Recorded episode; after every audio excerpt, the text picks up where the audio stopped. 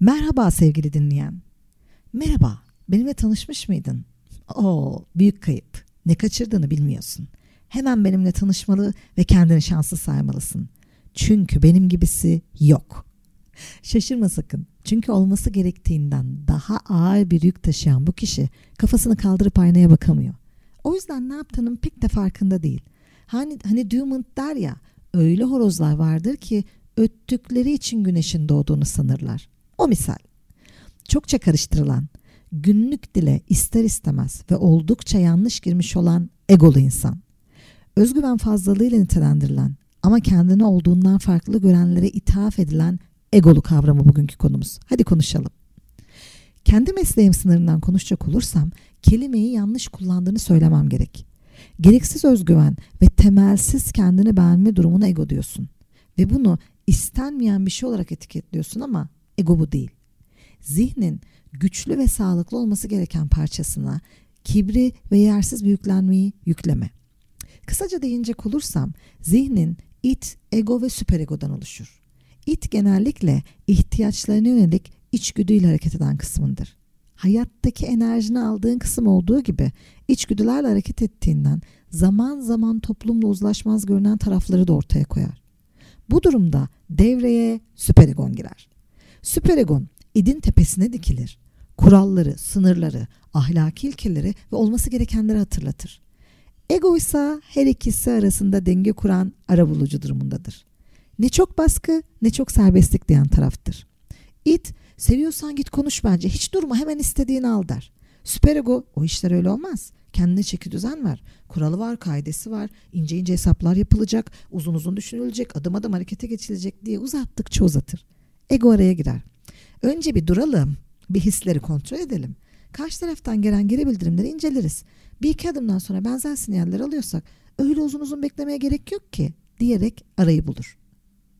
Ego zihninin ve benliğinin denge unsuru anlayacağım. Sağlıklı ego denge demektir.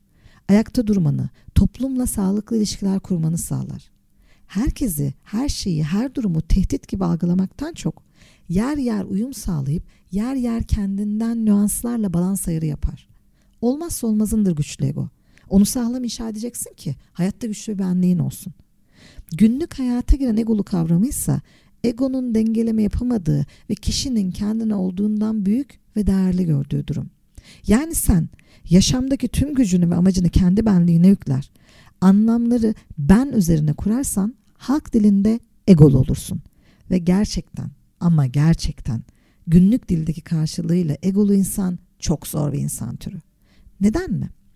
Çünkü baştan özgüvenli olmakla yetersizliğini kendine olduğundan fazla görerek kapatma halini karıştırıyor. İnsanları aşağı indirmek ya da kendini göklere çıkarmakla özgüvenli olunmaz. Aksine egosunu yapılandıramayan, hadi günlük dilde devam edeyim, egolu kişi için özgüveni olmadığından var egosu. Çünkü özgüven kendini tanıdığın, bildiğin, bilmediklerini de bildiğini ifade eder. Egolu insansa kendini de, bildiklerini de, bilmediklerini de bilmez. Kendi kanatların olmadan seni yükselten o egolu düşünce tarzı genellikle yüksek yerlerden kendinden çok emin şekilde atladığında hızla yere çakılmana neden olur. Referansla akademiye giren hoca, tanıdıkla kademe kademe yükselen yönetici, bilmediği işe soyunan ebeveyn örneklerine bakarsan ilk krizde nasıl çaresiz kaldıklarını görürsün o yüzden. Destek kabul etmez çünkü aciz görünmek istemez. Yaptıklarının sorumluluğu ve suçu hep başkasındadır. Kendini güçlendirme gibi bir çalışması yoktur çünkü. Özür dilemez, rica etmez. Bunu ben halledebilirim ama başkaları da yapabilir diyemez. Hatta kendisinde olmayan başkalarında da görünmesin diye onların kuyusunu kazar. Heves kırar, eğitimleri küçümser, başarıları görmezden gelir. Belki yönetici ya da akrabalarını hatırladın. Onunla çalışmak dünyanın en stresli şeyidir. Onunla yaşamak, hatta sık sık görüşmek içine dert olur, kaçınırsın. Görünüşü, statüsü, eğitimi, parası, sahip oldukları onun için bir kart vizit gibidir. Çünkü egolu kişi, özgüven sahibi olan gibi kendini olduğu haliyle beğenip sahiplenemez. Oysa özgüvenli biriyle çalışmak ya da yaşamak senden öğrenmeye olan hevesini izlemektir. Başarını takdir etmeye hazır haline hayranlıktır. Yani özgüven çekici, ego iticidir. Özgüvende ne olduğunu bilen Ego çok şey olduğunu sanıp kendinden bir haber olandır. Özgüvenli insanlar ortamda olsun isterken egolulardan kaçarsın. Çünkü mütevazı insanlar herkes sohbet etmek ister. Ancak büyüklenen insanlar katlanılmaz gelir sana. Özgüvensizlikle yersiz özgüveni karıştırırsan ne olur? Kanatların sana ait olmadan uçurumdan atlamak olmaz tabii ki tek sonucu. Özgüvenin gerçek olsa kendini onarma kabiliyetin olur. Çünkü zaman zaman sen de herkes gibi haksızlığa uğrarsın. Sabretmen gereken kişilik ve kendine güven sınavları verirsin. Zorlu hocalarla çalışır, senden yüksek beklenti olan insanlara bir kanıtlama sürecine girer. Belki senin için önemli bir sonuca ulaşana dek bir takım insanlara katlanırsın. Eğer gerçekten kendine güvenin varsa ve yeterli zaman geçtiyse sen de yavaş yavaş kendini tamir edersin. Ancak böylesi zamanlar yersiz özgüveni olanı yıkar. Dışarıdan beslenen ve denge bilmeyen egosu o dengeyi bulamadığı gibi içte bir kaynağı olmadığından yıkılır. Neden kaçıyorsun peki bu insanlardan? Neden biz onlardan fersah fersah kaçıp kendimize yeni bir yol arıyoruz? Onlar kendileriyle vakit geçirmenin şans olduğunu, hatta bizim bunun için öldüğümüzü sanırken bizim uzaklaşmamıza sebep olan ne? Örnekle anlatalım hadi. Böyle birisi liyakatsiz bir şekilde bir mevkiye gelse ya da güçlü sevgi dolu ilişkileri olan, kendinden önce kendisini kabul ettirmiş bir gelin ya da damadın olduğu bir aileye girse ne olur? Muhtemelen öncelikle kendini korkunç kötü hisseder. İş örneğinde en değerli olması gereken o olduğundan öncelikle eski yöneticinin yaptıklarını küçümser. icraatlarını ortadan kaldırır. Ona yakın çalışmış olanları görevden alır ya da başka yere yollar. Sistemi öğrenmeye çalışmaz. Ekibi anlayıp onlarla gelişme telaşında olmaz. Sistemi yıkar. İzlenmeye açık mekanlarda güç gösterisinde bulunur. Hemen herkesi ne kadar bilgili olduğuna inandırmak için muhtemelen çok küçük düştüğü büyüklenmeci şovlara girer. Aile örneğinde dinamikleri anlar, kendinden önce geleni zor durumda bırakmaya çalışır. Ondan önce davranıp eğer bir açık bulursa küçük sızıntılardan anlaşmazlık çıkarmaya çalışır, başaramazsa yaratır ve mağduru oynar. Sonunda pek çok insanın birbirinden uzaklaştığı, sorun oluşmuş. Belki de sorun çıkaranla arayı bozmamak adına kendinden verdiğin bir ortam düşün. Senin dengeni bozacak kadar dengeden yoksun birinin girdiği ortam toksikleşir. Bir süre sonra o kanalda duramaz olman bu yüzden. Kaçmak istiyorsun değil mi? Ya kaçıran? Sen ne yapıyorsun? Belki böyle büyütüldün. İyi bir şey başardın da ödül aldın, yüceltildin. Kötü bir şey yaptığında yerden yere vuruldun. Küçümsendin, aşağılandın. Dengeli bir kişilik geliştirmene izin vermediler. Üstüne üstlük sen de insanları ödülle kandırmayı ve istediğin gibi davranmadıklarında küçümseyip aşağılamayı, cezalandırmayı öğrendin. Belki sen tembel ve bencil biriydin.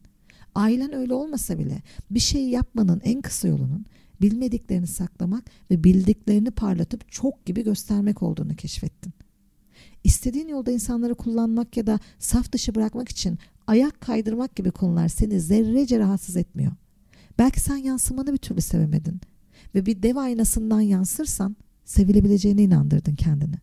Bastırdıkların kendini yetersiz hissetmene sebep olan, başkalarını suçlu ve sorumlu tutan tarafınla yüzleşmektense kendini diğerlerinden ayırıp ötekileştirerek tahtını sağlama aldığını sanıyorsun.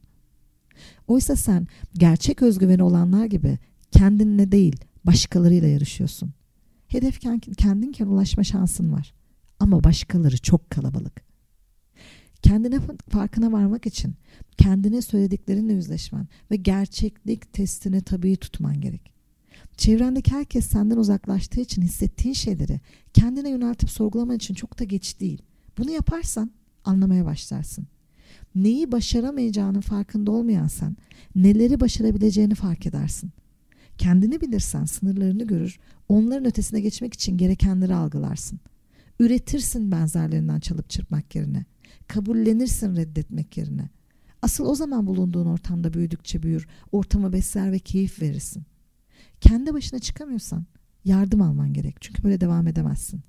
Nizami der ki hiç kimseye gururla bakma. O da kendisine göre görkemlidir.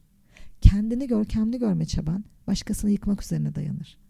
Egosu dengeli ve özgüveni yerindeysen mütevazi, egon dengesiz, özgüvenin yersiz yüksekse yetersiz ve kibirli olursun.